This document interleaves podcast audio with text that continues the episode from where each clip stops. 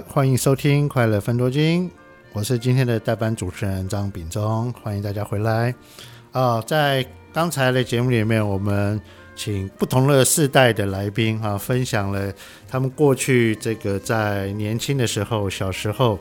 呃，是怎么这个安排，或者家长是怎么帮他们安排暑假的，或者是在那个年代，大概我们基本上暑假大概都做些什么活动。那我们现在这个可能很多听众，包含我自己，都这个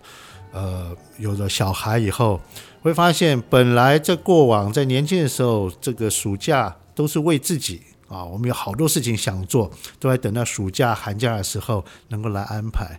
那当有了孩子之后呢，我们其实很多的心思都开始要这个帮孩子去安排，如何让他们的这个这么长的暑假。能够过得又充实，然后呢又有学习，然后呢这个如果要花钱，那钱也要花得很值得啊，等等这些考量。那我觉得对孩子来讲，他们其实想的就没有那么复杂，对不对？那我们就想要来回想一下，就是说在我们过去的这个这个当孩子我们还还是小朋友的时候，我们到底最期待的是什么？你们在这个暑假的时候，你们最期待的、想要做的事情是什么？有没有最期待想要去参加的营队啦，或者是活动？那这个这些活动对你们意义是什么？有没有来那个管管老师，七年级的代表？小小时候在暑假最期待的就是要自己动手做。在暑假就特别有这些机会，像自己做冰棒啊、嗯、做果冻啊，在家里面。哎、欸，对对对，对，然后在呃怎么在家里面做串冰，然后弄了很多新鲜的。台湾是一个水果非常丰富的宝岛，然后这种动手做的经验，我觉得是在小时候的夏天非常难忘的事情啊。没有错，其实就是我们刚刚有提到啊，像我们六七年、五六七年级，在那个时代大概没有。除了救国团举办的营队，大概很少有这种像我们的私人的机构啦，或者这种很多元化的这种活动可以参加的时候，其实大概很多都是在家里面自己找事情做。但是我们对于某个暑假或假期印象特别会深刻的时候，都是因为我们在那个时候好像完成了一件什么事情，对，好，完成了一件或者成功了一件什么事情，或是去做了一件什么样哦壮游。哦，这种这种活动，那这个就会让我们的这个这个印象深刻，然后很期待下一个假期的来临，让我们自己对这个有自己安排，对，对不对？嗯。那这个八年级的朋友呢，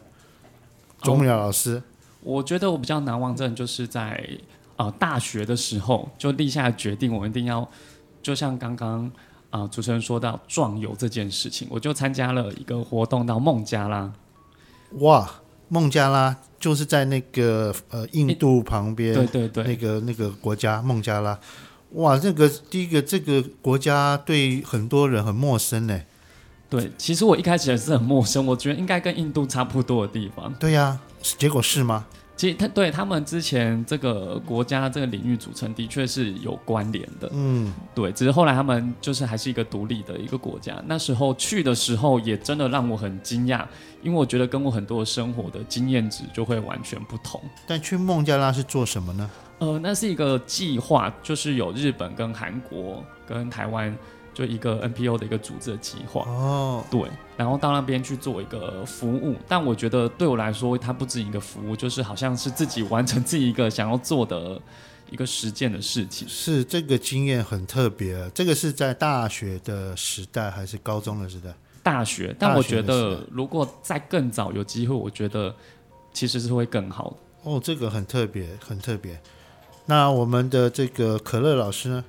我我觉得我很呼应，就是刚刚就是我们主持人说那个异地学习这件事情，就是会很想要，就即便现在都回到小时候，会想要就是离开家里，试着让自己独立生活到另外一个不一样的地方。所以我在小时候有一个经验，就是日本有一个换换宿的一个经验，就是去日本的一个寄宿家庭。你是说去日本的家庭住？对对对，long stay，对对对对对。哦，对，就是小学很小的时候，就是大概小小学就去了。对对对，这个是什么因缘际会啊？这个怎么怎么是家长帮你安排的吗？对对对，他是他是。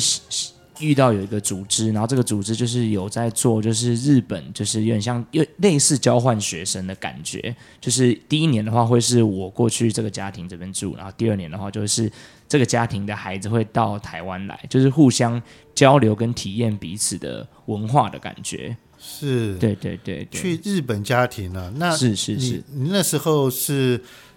我想第一个日文那时候应该还不会吧？我那时候完全不会，而且就是日本只会打招呼。日本家庭规矩应该很多吧？对对，我当初其实我小时候还没有懂这么多，就是包含就是他们的礼节啊、礼数啊什么的，就是然后所有的日文都不太会讲，所以那时候其实就非常非常的紧张这样子。所以，但是你会害怕吗？我那时候。我记得我第一天到的时候很紧张，是，然后还躲到他们楼下的厕所去偷哭，因为实在是太紧张了。因为隔天的话就是会有一个聚会，然后在聚会上要用日文做自我介绍，所以我就是你一个人，一个人，一个小朋友这样子自己就过去。对对对，应该说他是一群小朋友，但是，是但我们不会跟不同的对对对不同的家庭，对对对对对不对？对？对对